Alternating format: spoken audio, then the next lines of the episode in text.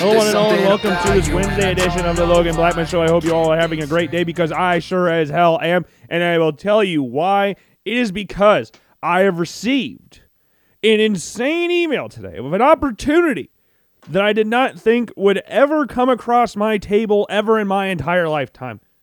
People only dream and talk about with their friends and family of these kinds of opportunities. But I am here to tell you that anything, anything is possible.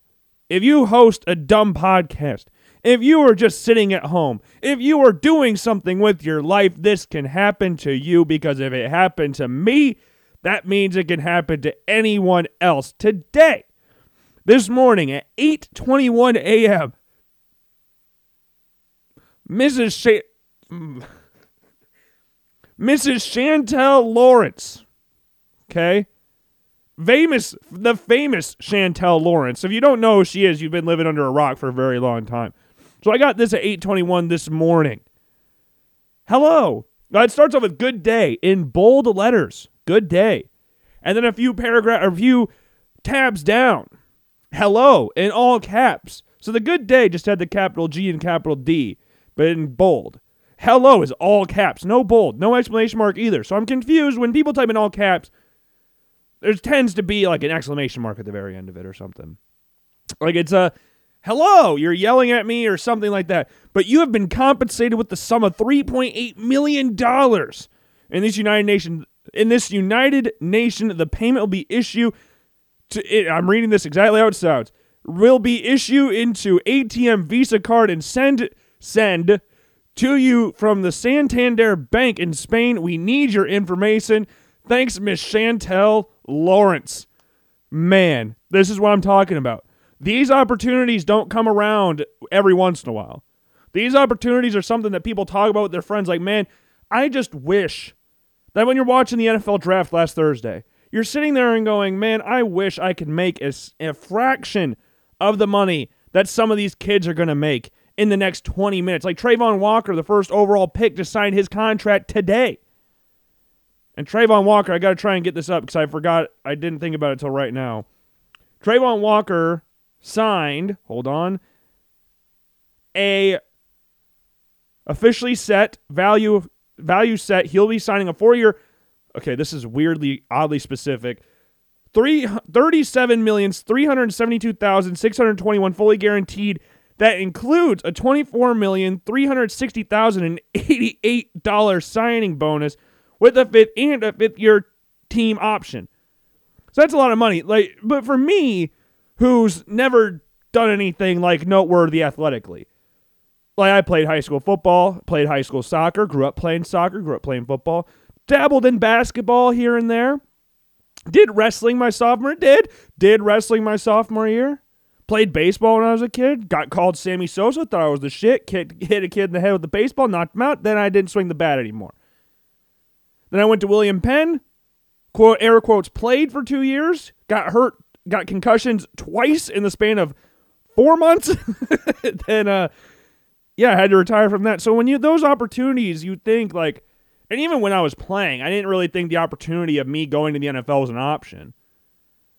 Like I'm playing an I'm playing a quarterback for a triple option school. It didn't really matter what university I went to. If you on the triple option as a quarterback, the chance you are chances of you making the NFL as a quarterback are next to none, especially getting drafted first overall.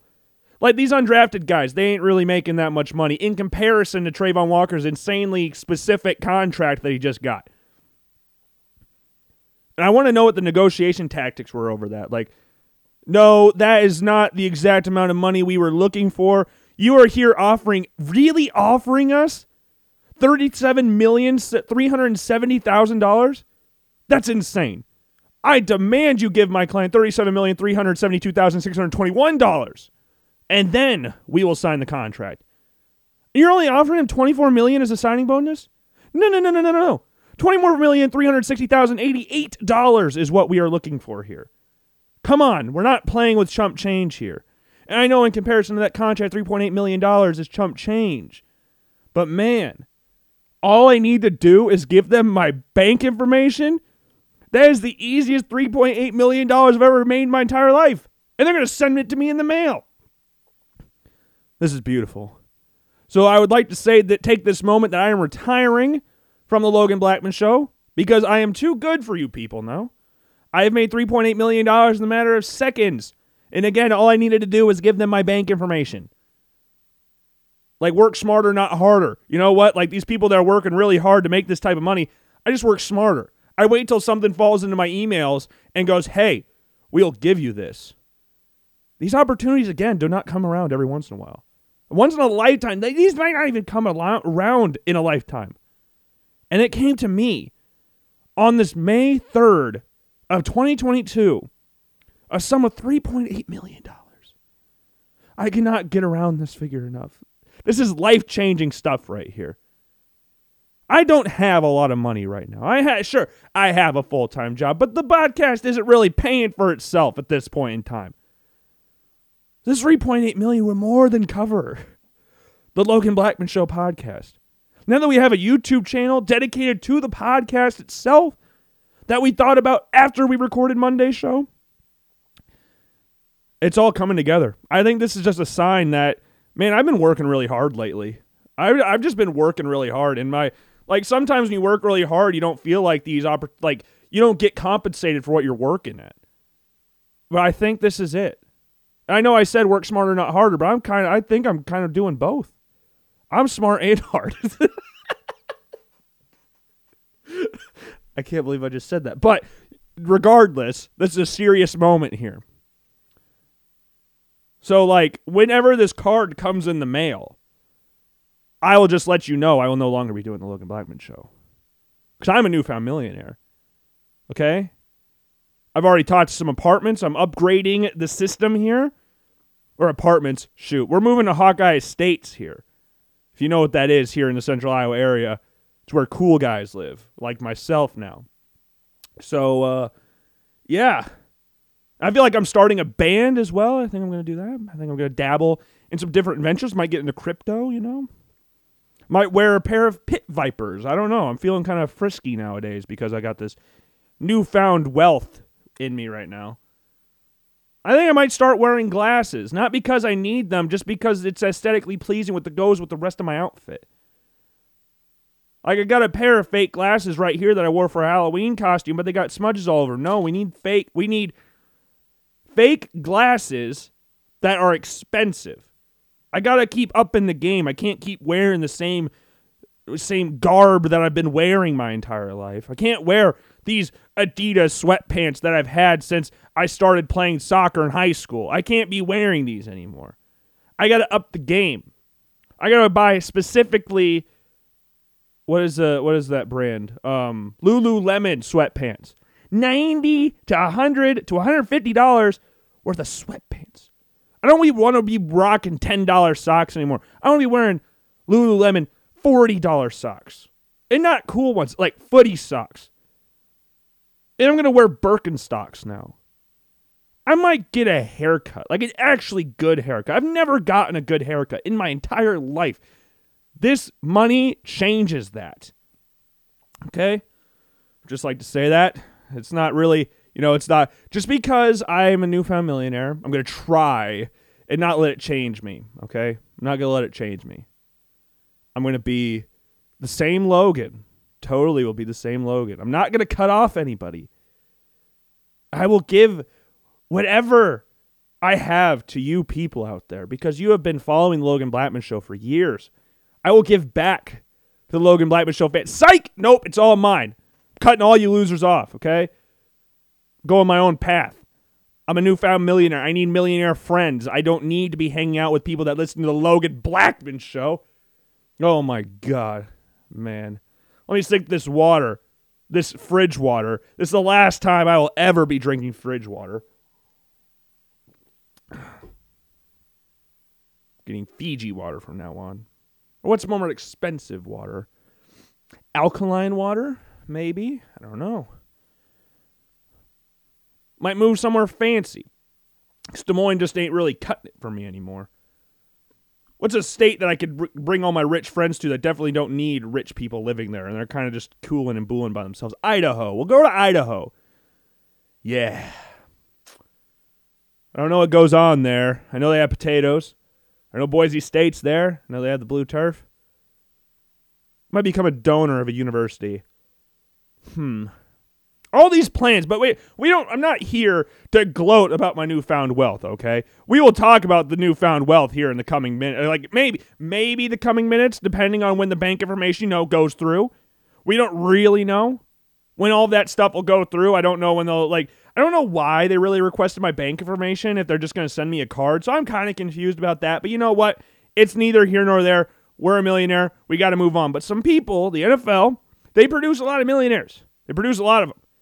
These 20, 21, 22, 23, 24 year olds getting these million dollar contracts, multi million dollar contracts. Just talked about Travon Walker's contract, and the number one overall pick.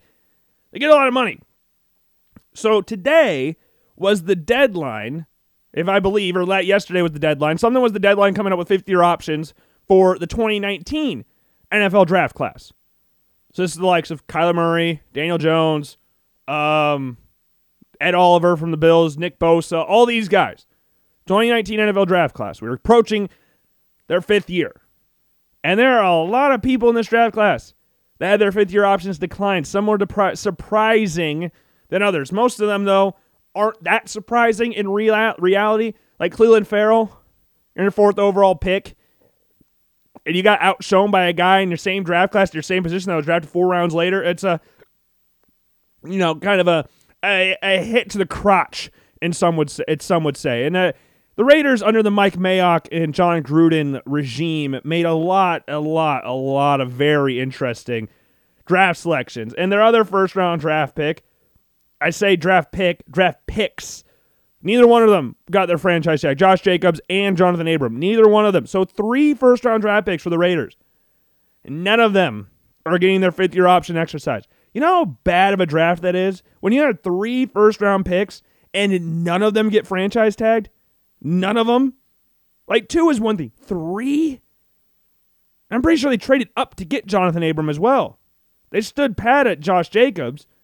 Now I understand Josh Jacobs. Josh Jacobs clearly the best of the three players there, but Josh Jacobs is sadly in a realm or a, a uh, what do you want to call it? A time in the NFL where the running back position is not as valued as it was, say, 15 years ago. Maybe not even 15, five years ago. Like when all these running backs were getting these massive ass contracts, now they know running backs can get hurt. There's good running backs growing everywhere. Like the Chargers had a first round draft pick in Melvin Ingram or Melvin Gordon. They did have Melvin Ingram, but he wasn't a running back. Melvin Gordon and Austin Ekeler, this undrafted dude from some D2 school. Melvin Melvin Ingram, jeez, Melvin Gordon wanted a big time contract extension. Chargers were like, nah, and went with Ekeler. Ekeler played really well. Gordon screwed himself out of a lot of money. The Chargers like, we can get more value out of a guy that's a whole hell of a lot cheaper. We're going to do that. So, and when you get your fifth year option decline, it's not like it's it. You can still ball out and then get a new contract the next year, but that year protection's gone. So if you don't ball out this year, the chances of you coming back on the team are next to zero or near zero. But Josh Jacobs, he's a fine running back. He's nothing like amazing or anything, but he's a fine running back. In regards to Ferrell and Abram, Abram just hits hard. Like that's that's literally all he does. I liked Johnathan Abram out of Mississippi State, but uh, yeah, that's all he does. It's like he just spears people. That's it. And Clelin Ferrell, I couldn't really tell you anything that he's done in the NFL, memorable or non-memorable. I don't know what he's done. He literally he hasn't done anything. He hasn't. If he has, I'm sorry, but I can't think of anything. Uh, next one, Daniel Jones. Not surprising. I mean, Daniel Jones, we've talked about before. Daniel Jones, I think, has the potential to become something in the NFL. I'm not saying it's locked on guaranteed to become something in the NFL. I mean, I think he has the tools to get there. Like, I think he has a decent arm. He's athletic. He can move around the pocket extremely well. But I don't know if his brain works all the way, which is weird to say because he went to Duke. But there's so many times where it's like, what the hell was that? Like when he trips over his own feet or whatever decision he has throwing the football or how many times he fumbles. Like the dude fumbles all the time. It's ridiculous. But you got Brian Daboll there, who was very instrumental in Josh Allen's development in Buffalo. And I kind of getting sick and tired of this. We've talked about this before. And I got the reason I'm bringing this up because it got brought up today again on Twitter of people comparing Josh Allen's numbers his first two years in the league and Tua's first two years in the league. And, you know, they're around the same. Tua's got some numbers that are better.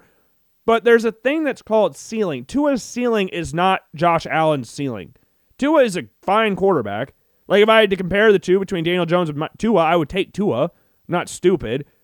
Tua makes a whole hell of a lot less mistakes than Daniel Jones does, and is a lot less derpy than Daniel Jones. He doesn't have the name Derpy Jones, like Derpy Dimes. Like it's not. That's not what he is. Tua just isn't anything spectacular. He's a fine quarterback that's accurate, that moves around decently decently well. Doesn't have a strong arm, really, but yeah, De- Tua and Josh, yeah, their numbers are similar. Josh Allen came to a team that sucked. That was miserable. They were expected to be the first overall pick the year he got drafted. The year he started playing, his two quarterbacks in front of him were Nathan Peterman and AJ McCarron.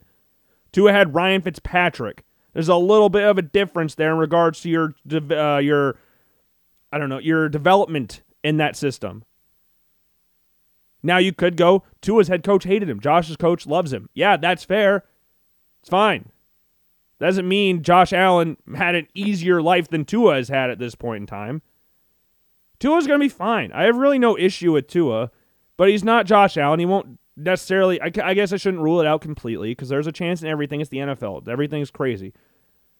But I really doubt he's going to develop into the quarterback Josh Allen is. And Daniel Jones, though I think he's got the tools to get there, I don't know if he can put it together. I really don't know if he can put it together or not. Time will tell. He's got a good supporting staff around him right now. They upgraded the offensive line. They got Saquon Barkley back and fully healthy, hopefully. They got some decent wide receivers. If Kadarius Toney stays, they did bring in Wan'Dale Moore in the offseason as well in the draft. So, I mean, he should be fine, but I don't think he'll develop into Josh Allen. I think he can develop into a nice starter, be a nice journeyman, be a Josh McCown type thing. I don't know. I don't know. I think Daniel because Josh McCown, people forget, was lining up at wide receiver when he was first in the league. So Josh McCown, people remember him just being this old journeyman backup. Josh McCown was playing wide receiver at certain points in his career. So Josh McCown could run. Daniel Jones, same thing. I don't think he's as smart. I, I don't know because it's just so weird because he went to Duke. You had to be smart to play at Duke. You have to be. But there's just so much times it looks like his brain just shuts off and it doesn't know what he's doing. I, I don't know. But I was not surprised at all when I saw Daniel Jones did not get his option picked up. Then you have Devin Bush. I was kind of surprised by this, but I think the main reason around Devin Bush, if I'm not mistaken, I could be wrong. I don't really follow the Steelers that closely. I thought Devin Bush was fine. I'm not saying he was a world beater or anything, but I think he's just hurt all the time. Is that his main issue? I don't I think he's just hurt all the time. Hold on. He played 5 games in 2020 and then 14 last year. His career high in tackles was 109. He had that as rookie year. He didn't get above 70. He got 70 this year. So I don't know. I, I think it just has to do something with injuries. I, I, I think he's f- fine, but I, I can't really speak like I know exactly what I'm talking about because I don't really know anything about Devin Bush. Garrett Bradbury, the Vikings center, not surprised by that at all. I mean, I have a few friends that are Vikings fans. I've watched enough Vikings games over the recent years since he's been drafted to know that Vikings fans do not really like Garrett Bradbury. I think Garrett Bradbury is very athletic. I mean, he showed that the combine in his pro day, but that's about it. He made that catch last year against the Packers, in the weird ass Sean Mannion game. That was one of the most boring football games I've ever watched my entire life. Like Garrett Bradbury, yeah, I'm not surprised he got his fifth year option declined. Andre Dillard, same thing. I mean, he got beat out by a seventh year, a seventh round draft pick, and you're he came in supposed to be the guy that eventually replaced Jason Peters. That didn't happen. And Jordan Malatala, I Jordan Mailata, I don't know how to say his if Mailata, Jordan Mailata, he came in and started right away. Like pretty instant, not pretty instantly, but he started 24 to 29 games. He's developed into a pretty decent tackle at the next level and kept Andre Dillard out of the squad. Drafted the year before, and he was a seventh round draft pick as opposed to John Andre Dillard being the 22nd pick. And the Eagles traded up above the Texans to get him. And the Texans took Tytus Howard at 23. And Tytus Howard got his fifth year option picked up. I'm not saying Tytus Howard's a world beater or anything, but he's done a lot better at this point in time because of his positional versatility. He played guard a little bit last year, or a little bit, mostly played guard last year, than Andre Dillard has. And Andre Dillard was supposed to be this elite pass blocker that doesn't seem to be able to pass block. Uh, number 28, Jeremy Tillery. Yeah, not really surprised. Same thing with LJ Collier from the Seahawks, Chargers, and Seahawks. I'm not surprised by either one of those guys not getting their fifth year option picked up. They haven't really done anything. We already talked about LJ Collier when we talked about the NFL mock draft. Like we talked about positional value and what we talked about on last Wednesday when they had two two defensive ends on the roster, Shelby Harris and LJ Collier. Dude hasn't done anything. Tillery has not done anything. They're fine, like rotational pieces, but not first round guys anymore. Kaleb McGary, Falcons, doesn't do, hadn't done anything. That Falcons team had a had an offense at one point. It was like two years ago where every single player on their offense was a first round draft pick. And you could not tell, you could really could not tell that that offense was all first round draft picks, especially on the offensive line. Kaleb McGary, they drafted Lindstrom first at like 13 or something, and he got his option picked up. And then McGary from Washington, if I'm not mistaken, got drafted 31st. They traded up to get him, if I'm not, again, trying to remember this draft, and hadn't worked out. And then 32, N'Keal Harry. Yeah, I, N'Keal Harry can't catch. That's if you're a wide receiver that can't catch, it's pretty bad. So that's 11 players out of 32 first round draft picks that did not get their options picked up. So let me just say this I have a few million laying around. I could help these guys out if need be. If need be. Just saying, there's an option there. I mean, I want to upgrade my friend group here because I'm now a millionaire. I've got to start, like I said, make friends that are also millionaires. And these guys are struggling. I mean, they just got their fifth year option turned down. They're probably hurting a little bit. So, yeah. Well, the 2019 draft class was a very interesting one because, again, this was one of those draft classes where you can kind of point to and go, "Whoa, we didn't really know who the first round, who the first overall pick was," and then we kind of figured it out. We all knew once we started going, "Okay, this is happening." Uh, Kyler Murray was going number one, Nick Bosa two, Quinnen Williams three. Quinnen Williams didn't start off very well with the Jets, and now he's become one of their best players on defense. Then Devin White linebacker from LSU. He's done pretty well for himself with the Tampa Bay Buccaneers. Josh Allen, the Jaguars, one. Then we got TJ Hockenson, who's developed into. Uh, do I want to say top five tight end? I could at least say top seven. I don't know if I could go top five just yet, but Ed Oliver got his option picked up. We have Jonah Williams from the Bengals getting his option picked up. Rashan Gary, he was athletic. His big thing was that he was very athletic and needed to round up some things in his game, and he's done that. He's developed into a very nice player. Then Christian Wilkins from the Dolphins. Played at Clemson, really nice defensive defensive tackle. Cliff Lindstrom went 14th. Uh, Brian Burns, who's been one of the most electrifying defensive ends in the NFL. Dexter Lawrence, D tackle, big dude, also from Clemson. So that's what we were talking about with this year's draft. Brought this up on Monday, where we had three players from Georgia's defensive line get drafted in the first round. We had Walker, Jordan Davis, and uh, Wyatt, uh, Devonte Wyatt. Almost forgot his name. And this one, we had Cleveland Ferrell. We had Christian Wilkins and Dexter Lawrence. And Chris Clelin Ferrell was supposed to be the last of the four taken, or the three taken, and he was taken first, fourth overall. Then we have Jeffrey Simmons, who's had a very nice career since he started off a little shake. Like you, you remember the scandals he was going through at that time. There's there's some stuff there, so the Titans took a punt on that, and it worked out for him. He's developed into a nice player. Noah Fant got his option picked up by the Seahawks. We had Darnell Savage there as well from the Packers. Then Marquise Brown got traded to the Cardinals. Montez Sweat one of the be- one of the better pieces, or I guess he's one of the key pieces on a really talented defensive line in Washington.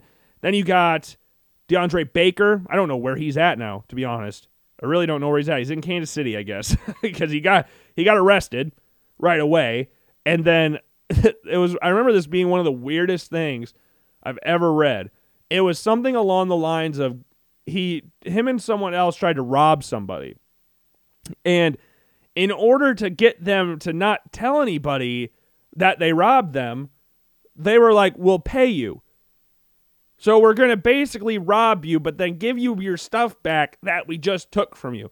That's kind of confusing, is it not? Or is that just me? I guess I've never thought about robbing anybody before, so I don't really know the ins and outs of going about that. Maybe that's a natural practice of the situation, but I don't I don't know. I can't speak on experience from that one. But the first round in this one, just an all right one. Like this one, you didn't have any trades for a while. This is one where everything kind of stood pat for a little bit. I mean, you had you had the trade up from the Steelers to Denver to ten to get Devin Bush. That was it. And then we started seeing trades around pick 21. But there was no trades in the top 10 apart from that trade to get the Steelers up to 10 to draft Devin Bush. And it's kind of sad when you look back and go, oh, wow, we traded up into the top 10 for this guy, and uh, now we're not exercising his fifth year option. Kind of sucks now that you think about it, ain't it? but man, this draft, this was a fun draft. I remember I stressed about this draft a lot. I released my mock draft right as Roger Goodell was walking the stage. And this is what before the website. This was my first year at UNI, and we just posted them on the Logan Blackman show's wet on the Twitter account, the old one. Uh, let's see actually if it's up because the Logan Blackman show. I don't. I haven't been on this Twitter account in forever. I'm not even following it. I unfollowed my own account. it's not even following me. Oh, I know. I remember. I don't follow myself on my social media on like the Logan Blackman show's accounts. But um, scroll down a little bit. Yeah, there was no website, so we're gonna try and see the last mock draft. These one took a, these took a while. These took a while. I mean, I they'd still they take a long ass time now, but I posted a lot on this account. Should I, should I bring it back? Jeez, that is awful. I forgot about the old set. This is from July 20th, 2020. And this is when I was trying to start recording, like editing videos and stuff like that for the podcast. And it did not really work out. Like, we have a YouTube channel. Again, you can remember to subscribe to the new YouTube channel. We'll post link, we'll post a video on there every single time we post a show. So make sure to subscribe to that. It is now that channel is actually so we were gonna we called it TLBS because it's gonna be the second channel, which it still is the second channel. But what we ended up doing is that the Logan Blackman Show channel will be the podcast channel. TLBS will be the YouTube, like the videos channel. Because the Logan Blackman Show is the podcast name. The Logan Blackman Show is not the YouTube account. So when you subscribe to the Logan Blackman Show, that's the podcast account. Okay? Kind of confusing, kind of convoluted, but it doesn't matter. The Logan Blackman Show is the podcast one. TLBS is the videos one. So like we'll do I, I say skits.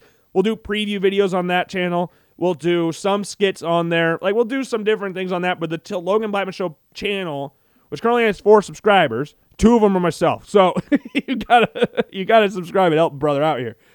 But that's where we'll post all those. We have 11 views on the first podcast. How many? How many? Uh, it's one like, and it's not from me. So you know what? That's positive. We'll take that retention there because it's kind of depressing when I do it for myself, but it's not. So that's cool.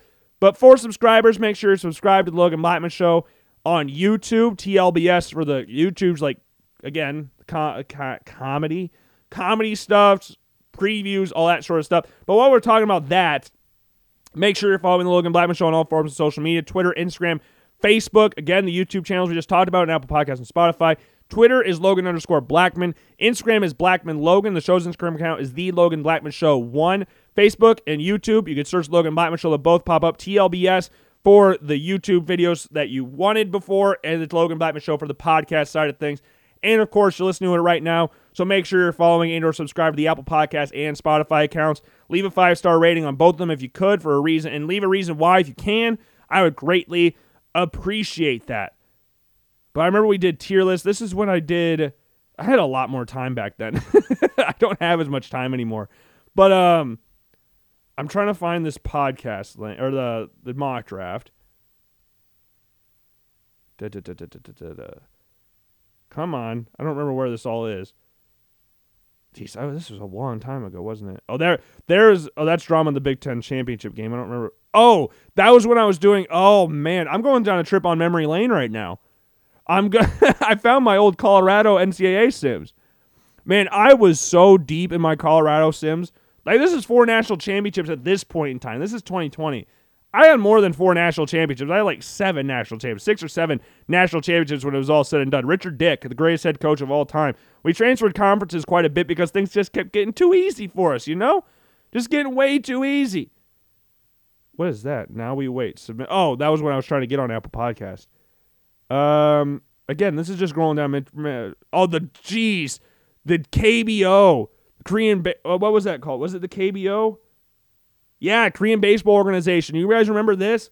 This is just going down memory lane right now. I did not intend for this to happen, but when you had to, when no sports were going on, when COVID first became a, like a national, like international thing, when everything was shutting down, the first thing that came back, the first sports league that came back was the Korean Baseball Association. So everybody was going out and choosing their teams. So I was the Doosan Bears. That was my team. I cannot tell you a single thing about that team before or after because I have not seen anything from the Doosan Bears since that the whole weird summer. So Doosan Bear. Let's see how they're doing. Let's see how they're doing. I mean, I have a dog named Bear. That was my main reason for choosing the Doosan Bears. What what are the Bears doing nowadays? Are they doing pretty good? Bears doing all right. Okay, I'm not. I don't care. I'm just gonna go back. We're looking for this mock draft here. Where is this at? Okay, I found the 2020 mock draft. I don't care about that one. I want the 20, 2019. Gotta scroll a little faster here, don't we? Scroll, scroll, scroll. Jeez, we're not even out of 2020 yet. We posted a lot on this show, didn't we? Oh God. Oh, oh, oh, oh! That looked like something. That looked like something. Oh, that was playoff predictions. That was preseason predictions. NFC record predictions. Oh, okay. There was that one. Oh wait, was there a website? Oh, this is YouTube. Uh, I got some retention on this account, I guess but nothing too crazy. That's why I ended up just not using anything for it. But um, there's the World Cup or Gold Cup and Women's World Cup that we talked about. We did previews for that.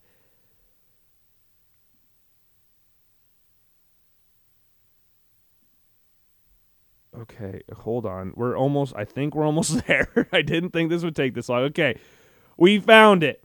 Okay, so mock draft 4.0. Okay, I'm looking at it now and it's not great. This is exactly why I stopped doing trades. This is exactly why. And I was so stressed I didn't even realize I had the same player on two different teams. I don't even know what the team what did I change it in the reasoning at least or did I keep it all in the same thing? Pittsburgh Steelers. Okay, so I okay. I'll try and explain that. so first overall, we got the first two picks right with Kyler Murray, Nick Bosa. We had Washington because Dan Snyder was reportedly taking over the draft, trading up to draft Dwayne Haskins. RIP to Dwayne Haskins. It didn't happen, but they did end up taking him. We had Quinn Williams, Quinn and Williams going to the Raiders at four. Devin White to the Bucks at five. Josh Allen, the edge rusher, going to the Giants at six. Ed Oliver going to the Bills at seven. So you know what? Give ourselves a round of applause. I knew they were going to draft Ed Oliver, but it sounded like they were going to trade up to get him. Falcons, there was reports they were going to trade up for Devin Bush. That didn't happen. He went eight. I had him going eighth. TJ Hockenson to the Jaguars.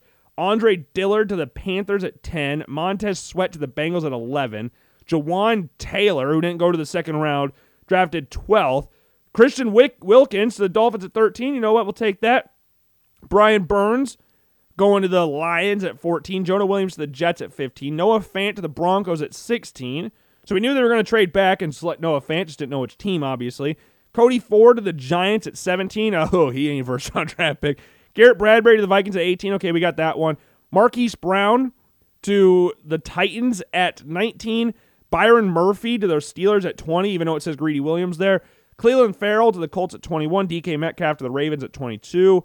That was all brought on because DK Metcalf walked to the draft with I believe a Make a Wish kid. I could be wrong, but I believe he said he he was a Ravens fan and wanted the Ravens to draft DK. So that was the only reason I did that. Dalton Risner to the Texans at 23, Josh Jacobs to the Raiders at 24, Chris Lindstrom to the Eagles at 25, Rashan Gary to the Seahawks at 26, Irv Smith Jr. to the Raiders at 27. Okay, so they didn't trade up from that. Greedy Williams to the Chargers at 28, Chauncey Gardner Johnson uh, to the Seahawks at 29. N'Keal Harry to the Packers at 30. Drew Lock had him trading back into the first round to draft uh, the Broncos. So we got the Broncos' first two picks right, just not in the right spot. And then Greg Little, or right, Dalton Risner might be their second pick, and Lock might have been their third, if I, I don't remember. And Greg Little, who has not been very good in his own right at the Patriots at 32. So all in all, and we're just looking at the teams, don't care about the picks. We got the Cardinals right, we got the 49ers right, Washington right, we got the Bucks right, we got the Bills right, we got the Dolphins right. We got the Broncos right twice, even though it wasn't the first round. The Vikings right. The the Raiders right with Josh Jacobs. So that's 10. And that's it. So we got 10 picks right, not including where they were drafted. Just the teams they were drafted by.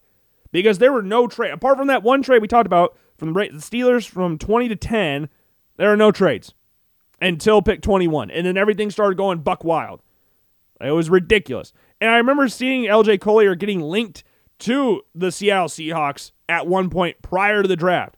So that was not great for me not doing that. And I, Logan is losing his mind. I posted this video at 104 in the afternoon, and I was for lack of a better term, shiting myself. So yeah, that was that was a little upsetting. That that draft sucked. That was so stressful because that was the first one. I, I did some. Oh wait, I have the 2018 draft class as well. Where is that? I remember. I okay. There was one. I remember I posted a poll on this Twitter account where it said, "Who are the Gi- Who's going to play for the Giants?" It was like Josh Rosen or Kyler, or what team do you think Josh Rosen get traded for? What team do you think draft Kyler? They were both on the Giants, but the Giants won both those polls. They both can't be on the Giants. It's impossible. They weren't going to do that. Neither they weren't going to end up on the same team. This is also when we were doing Unit of the Week. Unit of the Week was fun. I really enjoyed Unit of the Week. But where's the? We're going to keep going because I did the 2018 draft class on here too. I don't know how far back we're going to have to go for this. I'm scared for the 2018 one. I know I had before I go back to I I know I had Baker one, I had Saquon two, and then I had the Josh Rosen three, four. Who was four? Bradley Chubb. The Bills trading up to five to get Sam Darnold, and then the rest I'm lost. So, but I remember that. I remember that much. Josh Allen went to the Cardinals. Where is this? Okay, so yeah, I got the top five right. Josh Allen going six to the Cardinals. The Bills, interestingly enough, we've talked about this on the show before, of wanting to trade up with the Broncos. But the Broncos didn't think Bradley Chubb was going to be available. So once Bradley Chubb became available, the, Car- the Broncos were like, nah, we're going to take Bradley Chubb, and then they had to wait a few picks and go that direction. I had the Bucks taking Derwin James. Hindsight, he's a top ten pick. Quenton Nelson, the geez, to the Bears at eight. Tremaine Edmunds to the 49ers at nine. They ended up taking Mike McGlinchey. I had Mike McGlinchey going to the Raiders at 10. I had multiple drafts with the Raiders trading back with the Cardinals because I was like, I don't know. I, I my gut said Josh Rosen would be the last quarterback taken out of like the big four at the time. Like Lamar Jackson is the second best quarterback in this draft class. But the big four at the time, it was like, yeah, I think the Raiders will trade back with the Cardinals. I had that in a few mock drafts, but the the 49ers, I don't really think anybody really expected them to take a tackle, and the Raiders, they took Kolton Miller a little bit later, so it didn't really matter. Vita Vea to the Dolphins at 11. They took Minkah Fitzpatrick, I had going 14. Denzel Ward to the Broncos at 12. No, it's actually ironic that Denzel Ward went to the Browns and Bradley Chubb went to the Broncos. I have those two picks flipped. Da'Ron Payne to the Redskins at 13. We had that one. Minkah Fitzpatrick 14. Roquan Smith falling all the way to 15. So again, similar thing with the Broncos and Browns thing. I had Quenton Nelson to the Bears and Roquan Smith to the Colts. Flip those two around. DJ Moore to the Ravens at 16. Lamar Jackson going to the Chargers at 17. Josh Jackson from Iowa going 18th to Seattle. Calvin Ridley to the Cowboys at 19. Derrius Guice to the Lions at 20. I think they took they took Frank Ragnow, the center from Arkansas. Billy Price went next. I had Frank Ragnow going to the Bengals. Marcus Davenport. Uh, the Saints traded up a long way to get him. A long way to get him. Like at 14 or something. Or I don't remember exactly where, but it, they traded up a lot.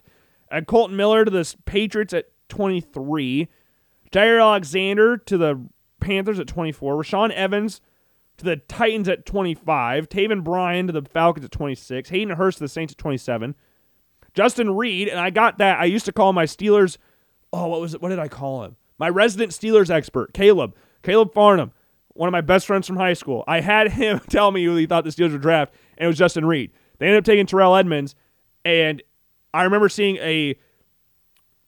It was something the NFL Network did where it was they would change it to something different where it was like what what would have happened if this went down? Like it would go who they should have drafted pretty much. What what picks would have been the same? And they had Justin Reid going to Steelers.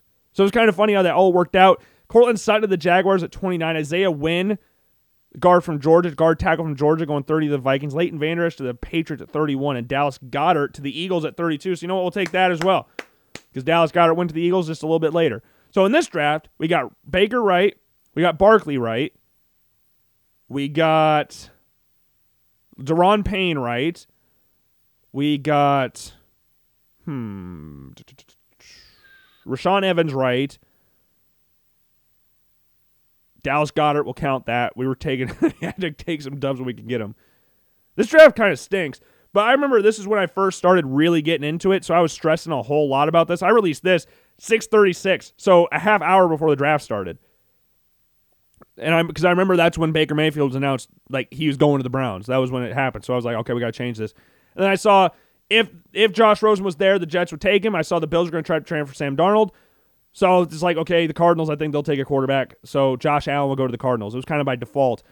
But I think they all went when they got drafted, they all fit the the atmosphere which they were drafted into. I think they all were perfect for those fits at the time. Obviously things changed in time, but I think at that point Baker and Cleveland were perfect for each other. Darnold and the Jets, Josh and Josh Allen and the Bills, Rose and the Cardinals, Lamar and the Ravens. Like I think it all worked out like at the time, they were all looked like okay. That's they all landed in the the spots they were supposed to land. But I remember I stressed about that one. These are two drafts I really stressed about. I really, really stressed about. So my prediction: if the Browns draft Allen, Giants take Darnold. Browns draft Darnold. Giants trade with Bills who draft Allen. So I, I think at that point, so this was 2.0. So I only made th- two mock drafts, which is a far cry from what we do now.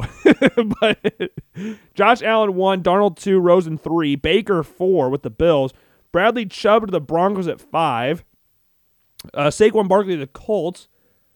Any picks that were right in this one? Vita, no, not Vita Vea there. I liked Lamar to the Jackson to the car, the Chargers. I didn't realize that. Josh Jackson to the Packers, but that didn't happen. I mean, he he did go to the Packers, but later. Anything else? That's like something that sticks sticks out. Mason Rudolph to the Cardinals at 20, 32.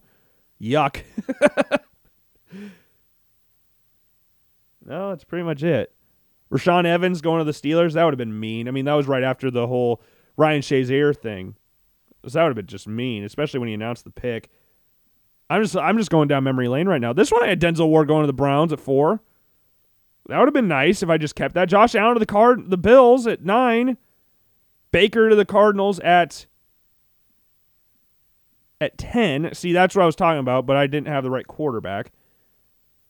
I didn't do spell check either, so I just there's all these red lines around. I, I spell check, that's not the, what I'm like quote unquote upset about, but I'm who wait, I didn't even see the Bills second pick. Did I have them trading out of the first round in my last mock draft? I did. Or they get the okay, they trade up to five, so they give up both picks. Okay, I got you. But yeah, that the names are all red because they're not like Vander Esch, Guice, Darnold. They're not real words, so the, the spell check is not there. But I remember I defended Josh Allen like crazy after this because I had no choice. I had no choice. But man, I really didn't think we were going to do that. I'm excited. I'm happy we did because I haven't looked at that Twitter account in a very, very long time. But with that, I think this is a good time to segue into this. I found a quiz today, and I kind of want to do it. I was getting bored, and I was sitting around, and I was like, man, this quiz could be kind. Of, I want. to. I when I get bored, sometimes I'll look up Sporcle quizzes or like NFL draft quizzes or NFL quizzes or quarterback quizzes or something like that, and I found this one. Can you name the top 10 NFL draft picks since 2010? Now, this is not including, obviously, not including this past year. So there's no 2020. I can remember the top 10. I remember the top 10. I'm going to go in order. I'm going to go 2021, 2020, 2019, 2018, 20. We're going to go in order. We're going to go as much in order as possible. But this past draft, Walker, Hutchinson. Then we had Stingley, Gardner, Thibodeaux, Ekwonu, Neal, London, Cross, Wilson. Look at that. Not very fast, but you know what? We got 10 minutes to do this to get through 12 years. So this is going to be interesting. 120 players. I know who all the first round first picks are, but we're not going to do it that way. Uh, would that be fun? If I went like first overall pick, or we just want to go in draft order? Because I know all the number one overall picks, like fairly, those are fairly easy. But I think we should just go in order of draft. Okay, we're gonna do it that way. We're gonna do it that way. So Lawrence for 2021, Wilson, Lance, Atlanta, Pitts, Chase, uh, Waddle, Detroit, uh, Sewell, Carolina. Oh crap, Jaycee Horn, Surtain. Why, why does it not spell it? Surtain, Philly, Smith. Okay. Oh, there was a lot of Smiths. Burrow, Come on, Burrow, Young, Okudah, New York Giants. Should have been worse, but it was Andrew Thomas, Tagovailoa, Herbert, Brown, Simmons, Henderson, Cleveland, Wills, Willis, Wills, 2019, we just went over that draft. Murray, Bosa, Williams, Ferrell, Tampa, White, Giants, Jones, Jacksonville, Allen. Oh, that's going to pop up a couple times. Lions, Hockenson, Bills. Oh my God. Oliver. I almost I blanked on that one. Steelers, Bush. 2018, Mayfield. We kind of went over this one too. Barkley. Darnold. Cleveland again. Ward. Chubb. Nelson. San Francisco, McGlinchey. Okay, we spelled it right. And then Rosen. So we got through four years. 2017, Garrett. Trubisky. Come on. Ski. Jacksonville. Uh, Fournette. Tennessee. Who did Tennessee take? Oh, uh, Chris da- Corey Davis. Jets. Jets. Jets. Jet Adams. Jamal Adams. Then we have Carolina McCaffrey. Bengals. John Ross. Kansas City. Mahomes. Rams. Goff. Wentz. Elliott. Jacksonville. Jack Ramsey. Baltimore. Stanley. San Francisco. Um, uh, Buckner. DeForest Buckner. Tennessee. Conklin. Chicago. 10. Uh, uh, Floyd. Leonard Floyd. Giants. Eli Apple. T- Tampa. Winston. Tennessee. Mariota. Come on. Jacksonville. Crap. Oh, Fowler. Dante Fowler. Oakland. Who did Oakland take? We're at 60 LOL 69 players with 7 minutes and 30 seconds left. Oakland. Oakland, Oakland, Oakland. I'm trying to remember who it would have been. Not a defense was it defensive back? Cuz Ah, crap. I'm blanking hard here. I'm blanking really hard. Who the hell did Oakland take? I don't want to skip this early. I wanted to make it through two lines here.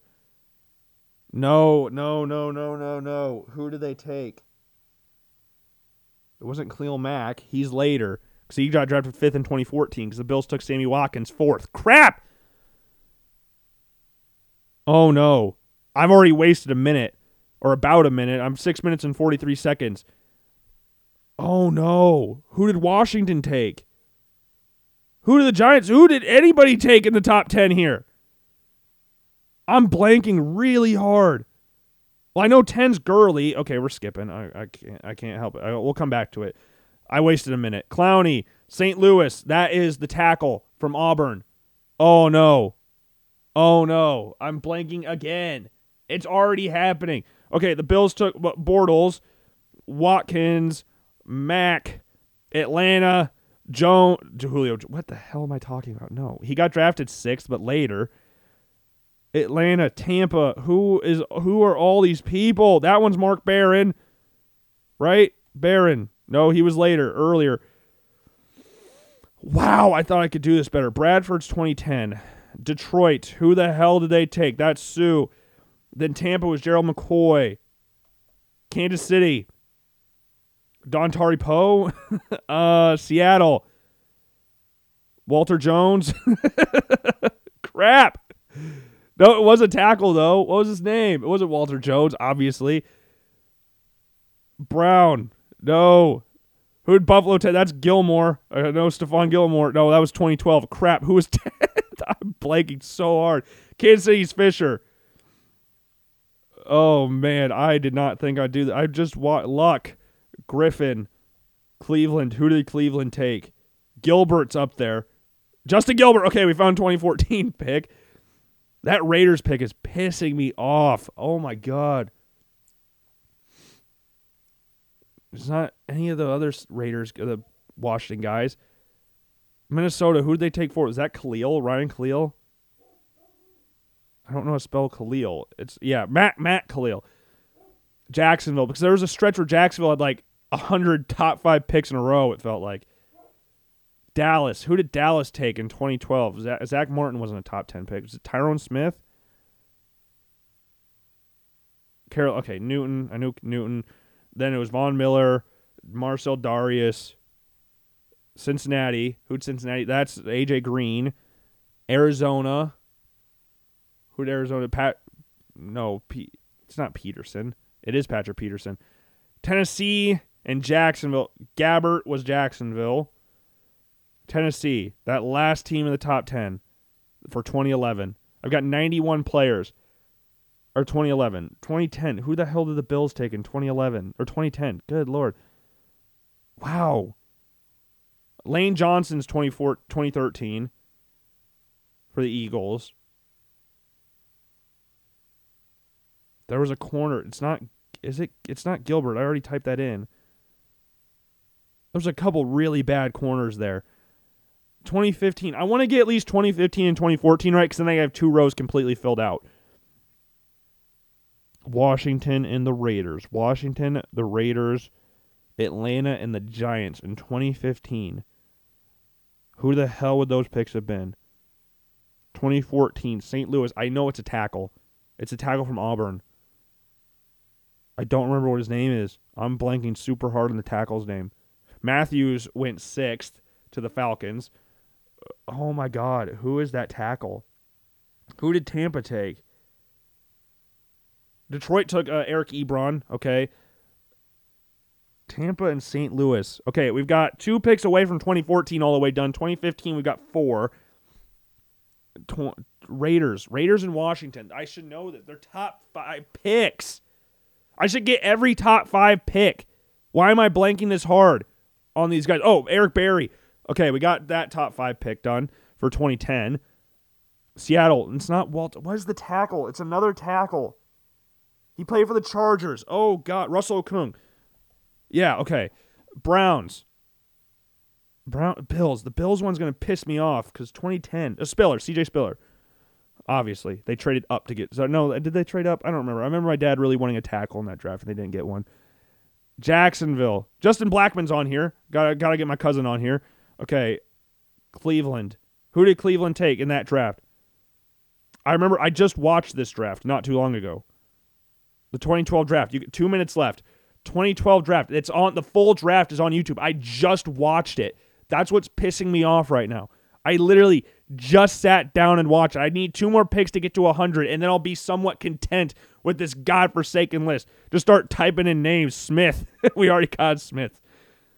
2013, who did Jacksonville take second overall? That tackle in St. Louis is really bothering me because I know who that is because he got he busted really hard. Went to Auburn. 2015, Washington. Who did you take in 2015? Sean Taylor. No, he went. Why did I say Sean Taylor? He got drafted fifth in 2004. What am I doing? Why did I even? I got so excited for that. I know that top five. Does anybody care about that one? I got a minute 10 left and I got 98 out of 120. I need to get at least. Oh, where was this? Um, oh no, that's Sam Bradford's year. I was looking for Mark Sanchez. Oh my God, this is pissing me off. 55 seconds. I just watched the 2012 draft, like not that long ago. 2013, the worst draft of all time. not the worst, but one, not a great one. Oh my God. I just watched 2011 as well. Who did the Titans take? 37 seconds left. I'm just waiting for one of these players to slap me in the back of the head, but I can't think of anybody. It's going to piss me off so much when these names pop up.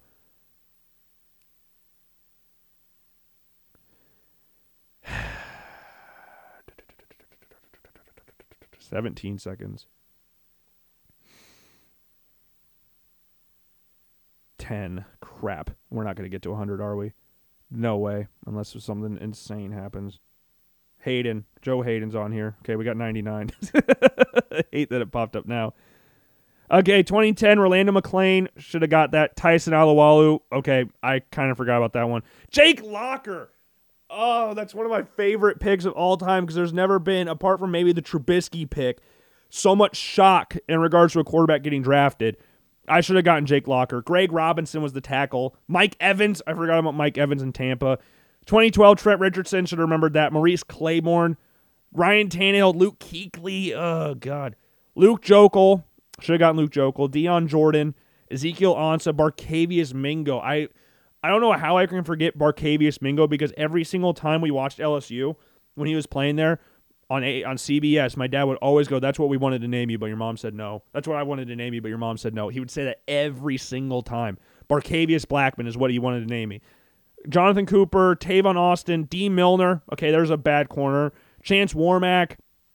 Uh, 2015, the Raiders. Brandon Scherff. Oh, okay. Vic Beasley, and then Ereck Flowers. The ones I'm upset about, I should have gotten Jake Locker. Should have gotten Jake Locker. I got so hung up on Greg Robinson. I'm not really worried about 2013. I, am not really worried about that one that much. I should have gotten Tannehill. I should have gotten I should have gotten the quarterbacks. I should have gotten Amari Cooper. I should have gotten Scherff. He's from Iowa. Mike Evans should have gotten him. So I should have I'm not too upset with this. I mean, I got 83% right. 99 out of 120. The average score is 52%. I mean, we'll take it, but it's not what I wanted. Like we breezed through the first like however 20 21 to 2016. Those were easy. And then everything else was kind of meh. And I didn't know if I said this before. If you get it, this is one thing I kind of like and kind of dislike about it. Where if you type in someone's name, so let's say someone's name is Smith, whoever was drafted with the last name Smith pops up on the list. So like when I typed in tyrone Smith earlier, I think I already typed, yeah, I already had Smith on the board. So when I said Tyron Smith, he was already there. But I didn't even see that because I was panicking so much. But I'm not too upset with this. I mean, I'll always want to do better in this. I mean, I got a reputation uphold, so I would like to have done better in this. But I'm not like pissed. I I I'm upset. Yes. Jake Locker is one of my favorite draft picks of all time. Like I was confused. Like I was I remember sitting there watching him at Washington and um, Christian Ponder went 12th that draft. Like just a year of quarterbacks who weren't really that great in college that were heralded as these next great things and surprisingly didn't do a whole hell of a lot in the next level. It's a really weird how that all worked out. It's like, oh man, these guys weren't really that good. Turns out they weren't really that good. It wasn't that they were with a bad team, though. They just really weren't good. I remember like Drew Weatherford, better than Christian Ponder at Wake at Florida State. Drew Weatherford didn't really do a whole hell of a lot. I think he played for the Patriots. I say played. He was on the roster for the Patriots. But yeah, we're just going down memory lane today, I guess. So yeah, that's fun. But we're gonna stop the memory lane thing. I know memory lane's nice to go. Like, it's fun to go down memory lane every once in a, every once in a while. But sometimes you gotta look forward to the future, and that can be fun. That can be scary. That can be whatever you want it to be. But I think it'll be fun because I compiled a list today and a little bit of last night where I have gone through and ranked the top 10 quarterbacks of next year's draft class. I don't have all the reasonings done for every single player, but we'll get those done tonight. That's easy stuff to get done. And if I don't get it done tonight, we'll get it done tomorrow morning. But we have 25 quarterbacks. Now there's only 20 there's only 10 like properly rated. The rest of them are just kind of listed at the bottom of other 15 quarterbacks that I I want to give a chance to. I don't want to just say these are the only quarterbacks worth drafting next year. The only ones. Okay? The only ones. And some of them might be lower than what you're expecting, some might be even higher than what you're expecting. But this is all projection at this point. I mean, it's pretty stupid to do this right now because Kenny Pickett wasn't anybody's top 10s last year and he got was the first quarterback off the board. Like last year's top 5, you had Spencer Rattler and Sam Howell first and second. Spencer Rattler transferred to South Carolina after getting benched against Texas, and Sam Howell got drafted in the fifth round. So it's kind of, again, it's kind of stupid to do these things now, but it's fun. Gives us stuff to talk about. So with this, I don't really think there's any surprises on who the top two guys are. I think everybody knows at this point in time who the top two guys in next year's draft class are. Again, specified this point in time. This is all subject to change. Bryce Young and CJ Stroud. In whatever order you want them in, it's basically just a preference. Like I remember going on this show back in the fall and standing on a hill by myself, it felt like, defending CJ Stroud. That dude got so much hate in his first few games as a starter, and I went on social media and got an argument with this dude about CJ CJ Stroud. We found a Twitter account dedicated to just bashing this 18, 19 year old kid. I remember his first start against Minnesota. Everybody bashed his first start. And not looking at the fact that it was a Big Ten, his first ever game was on the road on national television. I know their Ohio States are always going to be on national television, but your first ever game on a night game on the road against a Big Ten opponent, you're going to have some sort of struggles. In your first ever start, a very hostile environment, yeah, the kid's going to have some growing pains, and he did, but he started playing better as the game went on. And every time we talked about CJ Stroud, we talked about every single time he's played, though he's had moments in the game where he struggled, he came back and played really, really well in the fourth quarter. He always got better as the game went on. You don't want to get better, good at the start and then get worse as the game goes on. You want to gradually work your way to being the best you can be. And that's what CJ Stroud was in the fourth quarter. But man, the way people talked about him, Matt Miller from once in Bleacher Report now with ESPN said Ohio State should pretty much just play any of the other five stars on their roster. It's like, no, CJ Stroud is fine. We don't need to bench CJ Stroud. I remember I had him ranked high in the Heisman rankings at the start of the year, and some dude came on Twitter and bashed me for it. The dude finished fourth in the Heisman race. The dude set a Rose Bowl record for passing yards. He passed like 600 yards in the Rose Bowl with six touchdowns. 573 yards, six touchdowns in the Rose Bowl. And he didn't have people want to use his weapons as a thing against him. He didn't have Chris Olave or Garrett Wilson in that in that game, and still did that against a Utah team that was supposedly had a really, really good defense. torched them.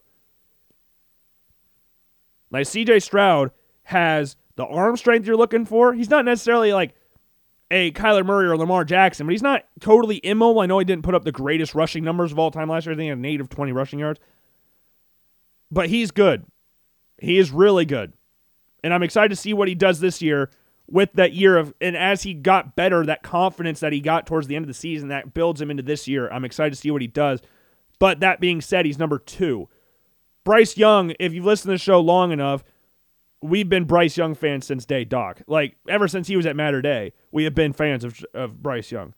When he decommitted from USC and recommitted to Alabama, you're like, okay, this dude's going to be the best talented quarterback Nick Saban has ever had. We said that before he even played. We talked about you can go back and listen to shows because that's the beauty of this. I can say this because I remember talking about it, and you can go back and listen to shows. We talked about a quarterback battle between Bryce Young and Nick and Mac Jones. Mac Jones played all right in the final few stages of the season in 2019 when Tua got hurt and didn't do anything to lose the job. That was the main thing here. It was kind of a situation like Jake Fromm and Justin Fields. Jake Fromm just went to a national championship game. He did not do anything to lose the job. Jake Justin Fields, everybody knows, is more talented than him.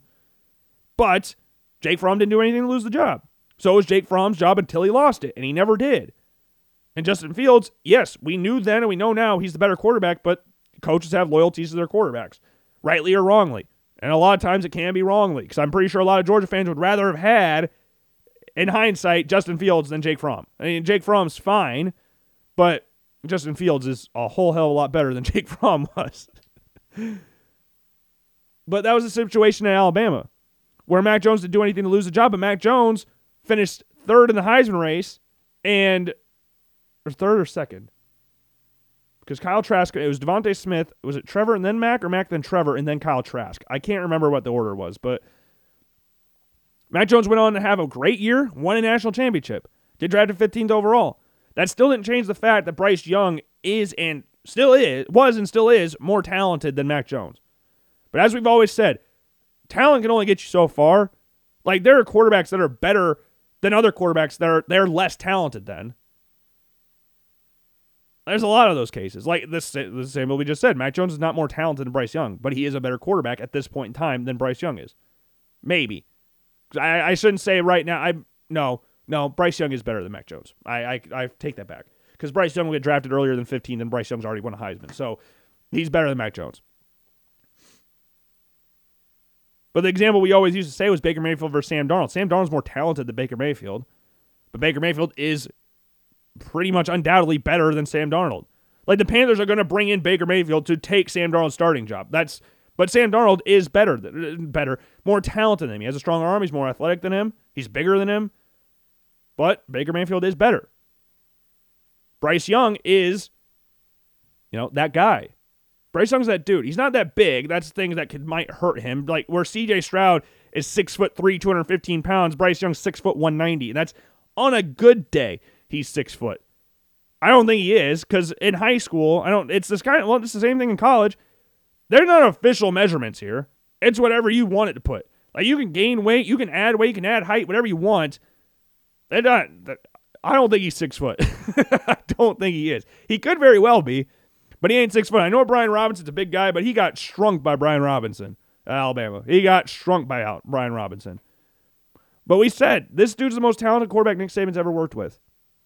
We said that before he played a single snap at Alabama, that he's the most talented quarterback he's ever worked with. And he also became the first ever quarterback in Alabama history to win a Heisman Trophy, the third player in Alabama history to win a Heisman Trophy. Bryce Young has an insane arm, like absolutely insane. There, he throws the ball so freaking hard, probably harder than any other quarterback in this draft class. And his numbers rushing the ball are not anything amazing. He's got 81 carries for zero yards, but the dude can run whether he's willing to run or not, or if there's not enough design plays for him to run in Alabama's offense, the dude can move. Let's not get that twisted. But that really helps Bryce Young in the pass game as well because he can move around. He gets vague tacklers. And it's just not like he has to do it all the time because Alabama's got one of the best offensive lines in college football. You pretty much every single year. But when he has to do that, it works out very, very well to his favor. And he can contort his body. This is key. Be able to throw the ball from different angles. That's what Bryce Young does. Like Bryce Young, if we're comparing him to CJ Stroud, Stroud's bigger, but I think Bryce Young's more consistent. And I think Bryce Young's more athletic than CJ Stroud. And that's not saying really anything negative about CJ Stroud. It's just what I think about Bryce Young. And I think if Bryce Young does anything, and I mean anything close to what he did last year, we might see the second ever two time Heisman Trophy winner. The other one's Archie Griffin. Never happens. It happens one time. Running back from Ohio State in the 70s. It's been a long ass time since that's happened. I think Bryce Young has the talent to do that. But there's some other quarterbacks on here that could be dark horses, but those are the top two guys. Uh, you can debate the order all you want, but that's just down to preference at this point. I've always been a big Bryce Young fan. We've talked about him forever. So if I went on Spotify, let's just see how far. Like, I remember talking about this during COVID. And that was when Mac Jones was still the star. We talked about Alabama quarterback controversies because we didn't have a whole a lot to talk about. we didn't have a lot of sports going on. So scroll down all the way. Oh, we didn't do it. We had to do it like this. Oh, crap. I forgot I just labeled the episodes as dates. I didn't actually do anything. Uh, I'm not going to go through every single description. I'm not doing that. I'm not doing that. I'm not doing that. I thought it would be titles, but I forgot I did that. But yeah, Bryce Young number one, CJ Stroud number two. That's fine. Number three, all projection at this point. Anthony Richardson is number three. Anthony Richardson, aka AR-15, dopest name is all of all time. Next to that of Cardale Jones' is 12 gauge.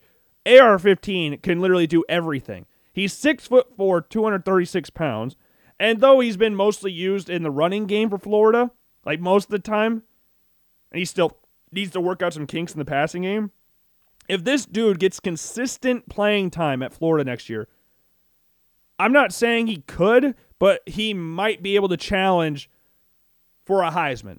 not saying he'll win it, but he could challenge. Because one thing that hurt Florida a shit ton last year was their consistency in the passing game. Emory Jones, who I think is insanely talented, I don't want to take anything away from Emory Jones, but his inconsistencies and his up and down play against teams like USF he threw two terrible interceptions against USF, a team that they obliterated, yes, but should never have thrown those balls in the first place. And it screwed me out of money because they didn't cover that game, and I thought they would. They got like one touchdown less or something like that.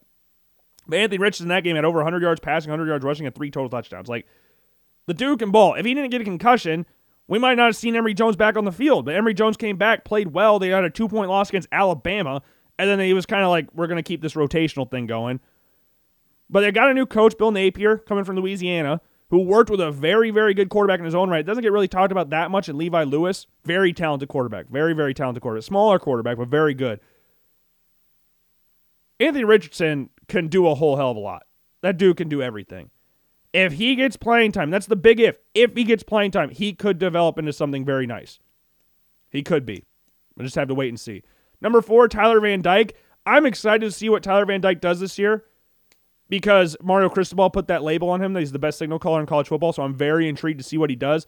But even if he didn't say that, everybody knew Tyler Van Dyke's a very good quarterback. He didn't start off his Miami career like with in the best way.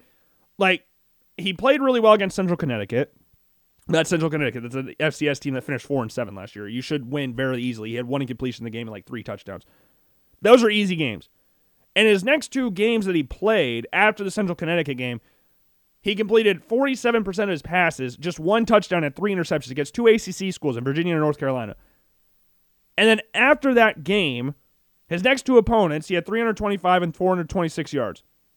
Back to back ranked conference opponents. I think it was NC State and Pitt. I could be wrong. Maybe flip those around. I don't remember exactly. And then following those games, he had seven total touchdowns in the air, th- those two games.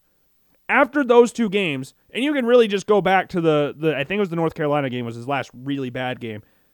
He had more than three touchdowns in or three or more touchdowns in every single game the rest of the season. Three or more. And Miami's not really the the powerhouse it once was, but Mario Cristobal coming in, a Miami dude coming from Oregon, where he rebuilt that program, I think he could really do a lot with Tyler Van Dyke at Miami. Offensive guy, so I'm excited to see what that is. I don't care. I mean, it's funny to say that he said that he's the best signal caller in college football because I don't believe that at this point in time, but I think he could definitely get there. He's got the size. He's not like insanely mobile, but he can hurt you running the ball. Is he the same athlete as Richardson or Bryce Young? No, but he can move. Number five, Phil Jurkovec. I really like Phil Jurkovec. We talked about him a lot before the season last year. And then against UMass, he got a hand or wrist injury. I can't really remember what it was. It sat him out for a lot of the season. And then he came back. It wasn't really the same, but he still put up a lot of yards running at 322 yards rushing, five touchdowns. He had seven passing touchdowns, four picks. Strong arm, big dude. When we talked about him last year, we compared him to a Miami of Ohio version of Ben Roethlisberger. Like bigger dude, can move really well. And people wanted to see what he did this year because it was really just one season at Boston College. He transferred from Notre Dame and had a really nice season at Boston College, then got hurt once he gets back into the swing of things, I think he I think he's good in the top five. I really like Phil Jurkovec. He could be even in the top three.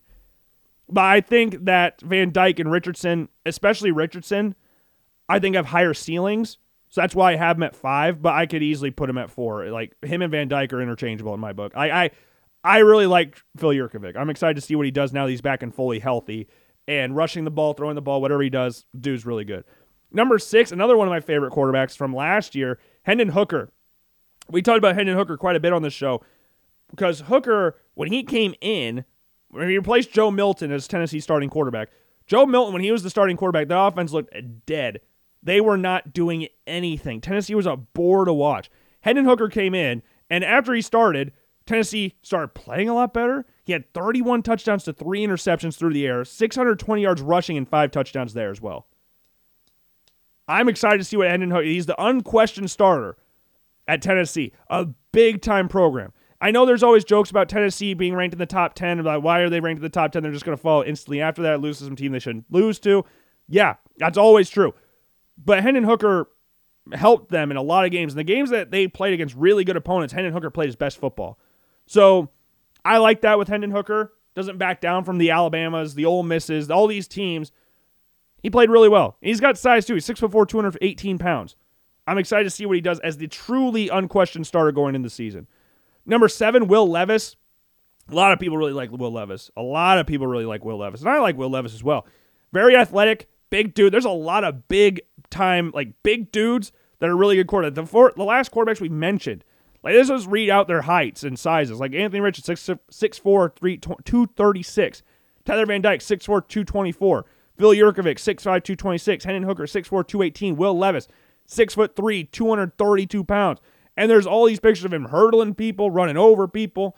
And Kentucky is a very run heavy oriented team. Chris Rodriguez is back as their starting running back, very consistent running back. He should be. I don't know. I'd put him in top 10 running backs right now. I don't really want to rank the running backs now. We're talking about quarterbacks right now.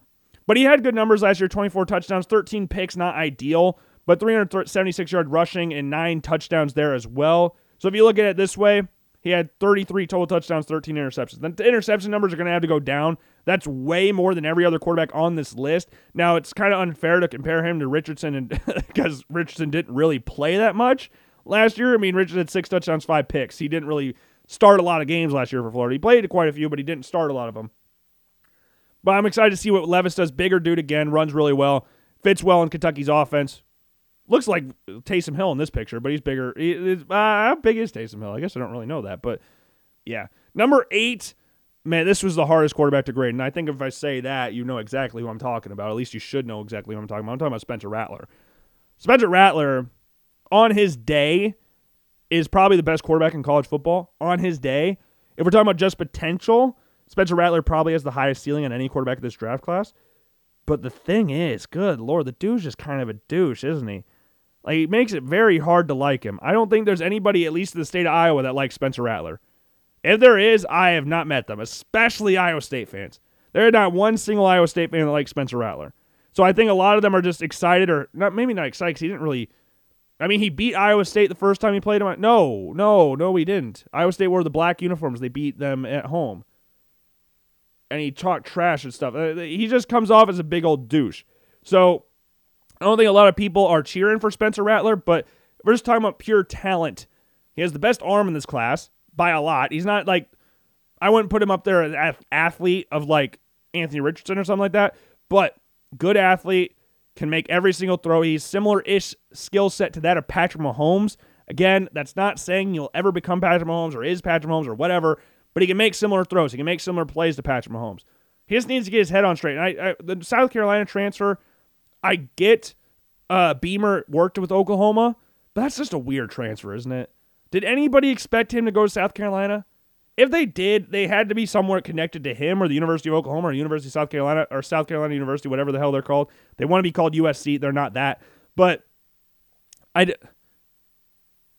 yeah, Spencer Rattler. I, well, it's interesting to see what he does there. I did not think he'd be a guy that replaces Zeb Noland at South Carolina. Uh, number nine, Grayson McCall. Fun quarterback. Fun dude. Flow, long eye black, binky mouth guard. Like, who doesn't love a quarterback that wears a binky mouth guard? I'm excited to see what he does this year. There was talks about him possibly transferring, and he said no to that. I think he could go a lot higher than this. He's got the size, six foot three, 210 pounds, runs the ball really well, makes smart decisions throwing the ball. But the thing is, plays at Coastal Carolina, not playing the toughest competition. I know they're a good team. I know Coastal Carolina's a very good team.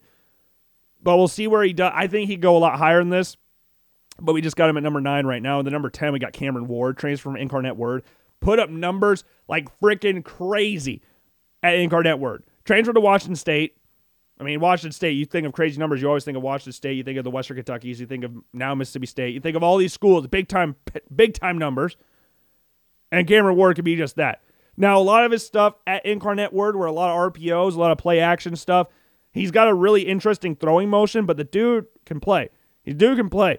He's very excited. He's one of those quarterbacks to watch this year. Like we had Malik Willis last year, where you want to watch this guy. Trey Lance was the year before that. Like I think Cameron Ward's your guy. Where not a lot of people might not, not people might not know who Cameron Ward is, but I think Cameron Ward could definitely shoot up some boards. Like he put up 4,600 yards and 47 touchdowns at Incarnate Word. I know, again, I know Incarnate Word's not the biggest school in the world. They're an FCS school, so we'll see how he does at the FBS level at a, a big time conference with Washington State. But yeah, I'm excited to see what Cameron Ward does. So the top 10 again, I'm not like married to this list or anything, so you can change however you want. Bryce Young at one, CJ Stroud two, Anthony Richardson three, Tyler Van Dyke four, Phil Jurkovec five, Hendon Hooker six, Will Levis seven, Spencer Rattler eight. Then we got Grayson McCall nine and Cameron Ward ten. And the other quarterbacks we have mentioned at the bottom Brennan Armstrong from Virginia. This is just an alphabetical order. This isn't the order of what they're listed afterwards. Malik Cunningham, I think, could be very, very fun. He could win a Heisman. I would not be surprised at all if Malik Cunningham won a Heisman. Jayden Daniels transferred to LSU this year. Dillon Gabriel transferred to Oklahoma from UCF. Jake Haener, we talked about him quite a bit from Fresno. Jaren Hall from BYU. Sam Hartman put up some good stuff for Wake Forest last year. Devin Leary at NC State. Tanner Mordecai, one of the quarterbacks that replaced Spencer Rattler, uh, now it plays at SMU, puts up crazy numbers there. Tanner McKee from Stanford. Uh, McKee, uh, Pro Football Focus loves himself some McKee. I don't know exactly why. He hasn't really done a whole lot to go, wow, this guy's really it. He could be. He could be at the very end of the day, but they they beat Oregon and then they fell off the face of the frickin' earth. After they beat Oregon, like the start of the year, until they the start of the year, his here's his numbers. So he had one touchdown against K State, two against USC, two against Vanderbilt, three against UCLA, three against Oregon. They played three top 25 teams in the span of five weeks. Didn't throw a single interception in those five weeks. And then after the Oregon game, it was one touchdown, two touchdowns, zero, zero, one, and then interceptions went from zero in those five weeks to three, two, and two, and then zero and zero. So you went from three, six, eight, 10, 11 touchdowns to the first five games to and zero interceptions, 11 touchdowns. Yeah, 11 touchdowns, zero interceptions through five games. And then we had one, three, four touchdowns with seven interceptions. Four touchdowns, seven interceptions last remaining games of the season. So I'm intrigued to see what he does. I, I'm I'm cheering for him. I'll never not cheer for a quarterback, unless I just really don't like you. But Tanner McKee is an interesting quarterback for me. Bo Nix transferred to Oregon from Auburn. Then we got Tyler Shough from A&M, transferred from Oregon to Texas A&M, got hurt last year. Jeff Sims from Georgia Tech should be fun to watch. Kedon Slovis from Pitt. I'm very excited to see what he does at Pitt. Very excited. Jordan Addison might be transferring, so that's a big blow to Kedon Slovis, but if he's there, that could be a very fun partnership there. And Dorian Thompson Robinson, who I really like at UCLA. So those are 25 quarterbacks that could be looked at for next year's draft class. Other quarterbacks I didn't mention. I mean, you got JT Daniels. We didn't mention him. I don't know what he's going to do. I've never been a massive fan of JT Daniels. Uh, Taulia Tagovailoa, Graham Mertz, Spencer Petras, Emory Jones, Tanner Morgan, DJ Uiagalelei, but there's a quarterback battle there. So I don't know what's going on with DJU. Hank Bachmeier from Boise State could be one to watch. Haynes King, Hudson Card might not even start. Sean Clifford, who Will Levis is better than, who once played at Penn State, who was once Sean Clifford's backup. That's kind of crazy. Max Duggan, Spencer Sanders, Grant Gunnell, Michael Penix transferred to Washington, so we got a new transfer battle between the Apple Cup between Michael Penix at Washington, Cameron Moore at Washington State. Zach Calzada transferred from A&M to Auburn. Stetson Bennett and Jason Brown from Virginia Tech. Those are just some of the other quarterbacks that you can mention there for college football for the top quarterbacks in the draft class next year. I'm excited to see where all these guys go. Uh, quarterback, I think, could surprise some people. That's not in the top 10. Um, Malik Cunningham. I think Malik Cunningham would easily, easily, easily go in the top 10. Easily. He's got some things to improve on per se in the pass game, but rushing the ball, there's no other quarterback in college football that runs the ball like Malik Cunningham. I'm excited. He could really win the Heisman. I would not be shocked at all if Malik Cunningham won the Heisman Trophy. That's my like dark horse top ten guy. And then other people in there. I think if Kedon Slovis gets back to his old ways, he could definitely be in the top ten, but we'll have to see about that. But Malik Cunningham should be very fun to watch. Quarterbacks that could fall out. Spencer Rattler could either follow the top ten or be number one. Like I don't, I really don't know where to put Spencer Rattler on this list, but number eight feels fair. I like the other guys above him a lot. Anthony Richardson, I'm excited to see what he does this year as he didn't get a lot of playing time last year. So hopefully that all works out for these guys because I I'll be cheering for these quarterbacks. I'll always be cheering for the quarterbacks. Always be cheering for them. Like I'm cheering for the quarterbacks in the USF, USFL, trying to. It's not that fun. I mean, there's I will. You know what? I swear, I solemnly swear, I will tune in to at least two USFL games this weekend. Okay? So we've got the Philadelphia Stars versus the Michigan Panthers on Friday at 9 p.m. So I don't know about that one. Then we got the New Jersey Generals versus the Pittsburgh Maulers at 1:30 on Peacock on Saturday. Tampa Bay Bandits versus the Birmingham Stallions at 6 on Fox. And then Sunday we get the Houston Gamblers, my team, of course, take on the New Orleans Breakers at 2 p.m. on NBC. So if I had to guess now, we're probably looking at a New Jersey Generals Pittsburgh Maulers game and a Houston Gamblers versus New England New Orleans Breakers game. I think those are the two we're really looking at right now. But I don't know. I, have got some plans on Saturday night, so I'm not going to be able to watch the Bandits or Stallions. And then Friday night, do I really want to stay up? Do I? Do I, I mean, I'm going to stay up past nine on Friday, but do I want to spend my Friday night watching the Philadelphia Stars versus the Michigan Panthers? Not really. So I think we're looking at the Sunday afternoon, both afternoon games, Saturday afternoon, Sunday afternoon. Like right now, the Pittsburgh Maulers, it's gonna be a rough game to watch. They scored only 26 points, allowed 71. They've scored the least amount of points in the league and allowed the second most points in the league by one point. This team is not the lowest points in the league. My team, the Houston Gamblers, have allowed 72, but they scored 71. So you know what? We'll move like that. But yeah, that's all I've really got for you today on this Wednesday edition of Logan Blackman Show. I don't really know if I've got anything else here. Uh, today was the 11 year anniversary of Derrick Rose winning the MVP, so a round of applause for Derrick Rose one of my, my favorite basketball player of all time. Loved watching him on the Bulls. Sad to see how things have turned out, but I need him to retire a bull. And Wednesday, his number will be in the rafters next to Jordan, Pippen, Love, and Sloan. And yeah, I'm excited to see when that actually happens. But that's all I've got for you today. If I'm forgetting anything, I apologize. But I hope you enjoyed the show. If not, I gravely apologize. I greatly apologize. I hope you liked it. If you didn't, I'll get better. I'll try to get better next time. If I don't, I sincerely apologize. But but make sure again you're following the Logan Blackman Show on all forms of social media. Make sure you're subscribed to the new YouTube channel as well, and subscribe to the old one as well. And you're listening right now, so make sure you're following and or subscribe to the Apple Podcast and or Spotify accounts. Leave a rating out of five stars. I would greatly appreciate it. And with that, I will see you all later. Hope you have a great day. Peace.